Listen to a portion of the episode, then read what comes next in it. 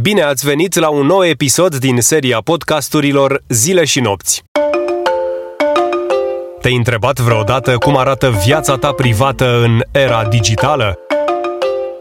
Într-o lume în care telefonul, tableta și laptopul reprezintă cărți de vizită ale persoanei care le folosește, Cine ești, cum arăți, ce interese ai, unde locuiești, cu cine vorbești, este important să ne întrebăm cine stochează aceste informații și de ce. Începe Pop-Up Stories, dosar permanent, viața privată în era digitală, după un text de Claudia Aldea, contributor Zile și Nopți. Mă numesc Edward Joseph Snowden. Cândva am lucrat pentru guvern, dar acum lucrez pentru public. Mi-au trebuit aproape trei decenii pentru a înțelege că între cele două noțiuni există o deosebire, iar când am înțeles-o, mi-a adus necazuri la locul de muncă.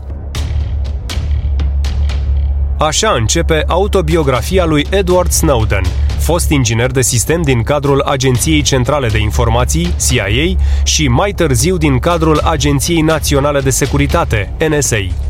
După o carieră de șapte ani în comunitatea americană de informații, în 2013 acesta a dezvăluit publicului cum guvernul american folosea un sistem de supraveghere în masă prin care colecta informații private ale oamenilor din întreaga lume, alcătuind astfel un dosar permanent care putea fi folosit împotriva oricui, oricând. Conform lui Snowden, toate sistemele au un defect de design, cei care creează regulile nu au niciun stimulent de a acționa împotriva lor înșiși. Crescând într-o familie de militari, Edward Snowden a crezut întotdeauna că trebuie să-și servească țara, sentiment amplificat de tragedia din 11 septembrie 2001, care a și generat de altfel aceste inițiative de supraveghere în masă. Deziluzionat însă de programele NSA în care a fost implicat, decide să devină whistleblower, persoană care divulgă secrete profesionale atunci când se încalcă legea, și sub pretextul unei urgențe medicale personale ajunge la Hong Kong, unde se întâlnește cu jurnaliștii care urmau să facă publică povestea în The Guardian și The Washington Post. Știind că nu mai poate reveni în state din cauza modului în care guvernul tratează procesele celor care divulgă informații secrete, încearcă să fugă în Ecuador, doar că se vede oprit în Rusia cu pașaportul anulat de americani petrece 40 de zile în aeroport până când autoritățile îi acordă azil politic. În prezent, Edward Snowden trăiește în Moscova alături de soția sa și este președintele ONG-ului Freedom of the Press Foundation. Datorită dezvăluirilor lui Snowden, Apple și Google au adoptat noi moduri de criptare mult mai puternice. Vechiul HTTP a devenit HTTPS, S-ul de la securizat. Iar pentru prima dată în istoria tehnologiei, în anul 2016, traficul web criptat l-a întrecut pe cel necriptat, făcând internetul de astăzi un loc mult mai sigur decât cel din 2013. Un alt whistleblower important este Daniel Ellsberg, analist al armatei americane care în anul 1971 a dezvăluit cum guvernul oferea informații false legate de războiul din Vietnam. Doctor în economie la Harvard, cu o teză folosită în explicarea Game Theory, Ellsberg se angajase în Departamentul Apărării Statelor Unite. Dar după ce a realizat că războiul nu este prezentat publicului așa cum ar trebui, a oferit jurnaliștilor de la The New York Times o serie de documente clasificate, cunoscute acum ca The Pentagon Papers. Odată cu publicarea lor, Ellsberg risca 115 ani de închisoare, dar a fost achitat, dovedindu-se că guvernul a comis ilegalități pentru a-și susține acuzațiile. În anul 2006 a fost premiat cu Right Livelihood Award, considerat o alternativă a premiului Nobel pentru pace, iar biografia sa a fost subiectul documentarului The Most Dangerous Man in America, nominalizat în 2010 la Oscar. Un alt erou al internetului este și Aaron Swartz, unul dintre cofondatorii Reddit, descris de Tim Berners-Lee, inventatorul World Wide Web, ca fiind o lumină care a strălucit deasupra unui cer de oameni obișnuiți și sisteme corupte. Geniu al programării și susținător al libertății și gratuității informației din mediul online, Swartz a reușit în 2011 să împiedice SOPA, Stop Online Piracy Act, un proiect de lege care urmărea cenzura conținutului în favoarea marilor industrii media.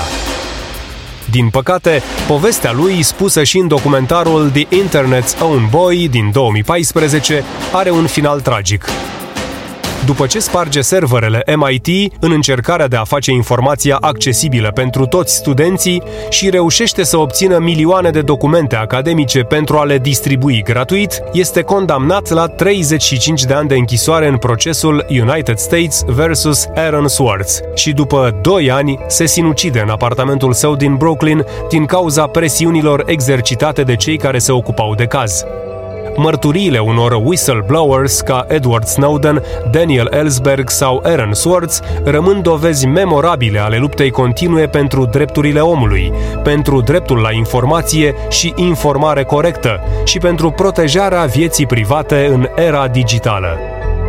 Efectul Snowden s-a resimțit și în universul pop culture, printr-o serie de reprezentări care arată cât de influent continuă să fie acesta ca personalitate contemporană și cât de important este mesajul său în sfera publică. La un an după dezvăluirile lui, Laura Poitras, unul dintre jurnaliștii care l-au întâlnit în Hong Kong, a lansat Citizen 4, premiat cu Oscar pentru cel mai bun documentar în anul 2015. Ca om de presă ce a prezentat publicului realitatea sistemelor de supraveghere în masă, Poitras începe filmul povestind cum, în 2013, a primit un e-mail anonim criptat. Pentru moment, vreau doar să știi că orice graniță pe care o traversezi, achiziție pe care o faci, număr pe care îl formezi, stație de telefonie mobilă pe lângă care treci, prieten pe care îl ai și orice linie de subiect pe care o completezi, se află în mâinile unui sistem cu o întindere nelimitată. Soldat, evadat, patriot, spion, hacker, trădător, erou, Snowden, în regia celebrului cineast Oliver Stone. Este un thriller biografic bazat pe cartea lui Luke Harding, The Snowden Files, The Inside Story of the World's Most Wanted Men, avându-l în rol principal pe Joseph Gordon-Levitt, Inception. Filmul prezintă evenimentele care l-au făcut pe tânărul care visa inițial să lupte pentru libertatea celor oprimați, ca militar în US Special Forces, să devină un controversat whistleblower. Dincolo de cinema, Edward Snowden a mai fost, printre altele, consultant pentru producătorii serialului Homeland. A apărut în jocuri video precum Snowden's Leaks sau Data Dealer, iar Valerie Dorazio, editor de comicsuri în cadrul Marvel, i-a dedicat novela grafică Beyond, Edward Snowden. Cu doar câteva săptămâni în urmă, după câteva luni de absență din spațiul public virtual, celebrul avertizor de integritate a postat pe Twitter îndemnul ca publicul să vizioneze colectiv documentarul românesc nominalizat la Oscar și la BAFTA, citându-l pe realizatorul acestuia Alexander Nanau. Să fiu un cetățean într-o țară democratică presupune o responsabilitate care nu poate fi pasată integral aleșilor noștri. Puterea aparține oamenilor, fiecăruia dintre noi și ea vine cu responsabilitate. Despre whistleblowers și responsabilitate s-a amintit constant în cultura pop, fiindcă până la Snowdenul lui Oliver Stone din 2016, The Post 2017, thrillerul lui Spielberg centrat pe The Pentagon Papers sau Official Secrets din 2019, filmul despre cazul de spionaj din Consiliul de Securitate al ONU, patrimoniul includea deja pelicule ce continuă și acum să pună pe gânduri precum All the President's Men din 1976 despre afacerea Watergate, Silkwood din 1983, siguranța centralelor nucleare, Erin Brockovich din 2000, contaminarea mediului, mai mult, în multiversul pop culture, premiza unei structuri de stat sau private ce urmărește tot ce fac cetățenii a reprezentat frecvent punctul de plecare al unei distopii. Ne putem gândi la minunata lume nouă a lui Aldo Huxley, adaptată în 2020 în serialul TV cu Alden Ehrenreich, unde libertatea și viața privată sunt înlocuite de iluzia progresului și confortului, la sintagma Big Brother is watching you. La filmul The Circle, cu a sa lume în care live streamingul nu se oprește niciodată și viața devine un nesfârșit videoclip de YouTube, ori la clasicul The Truman Show, în care personajul lui Jim Carrey devine un produs media vândut pentru bunăstarea celor care controlează camerele TV. Dacă ne îndepărtăm de pop culture, este greu de crezut că în viața de zi cu zi există instituții și guverne care apelează la mii de ingineri și la echipamente de milioane de dolari pentru a lega identitatea online a utilizatorilor de cea legală offline. Totuși, este o realitate a lumii în care trăim. Acesta a fost podcastul de astăzi, în care am vorbit despre viața privată în era digitală, pe un text de Claudia Aldea, contributor Zile și Nopți. Eu sunt Ștefan Cojocaru și până data viitoare vă invit și pe voi să încercați experiențele pop culture propuse de Zile și Nopți, în print sau online pe zileșinopți.ro.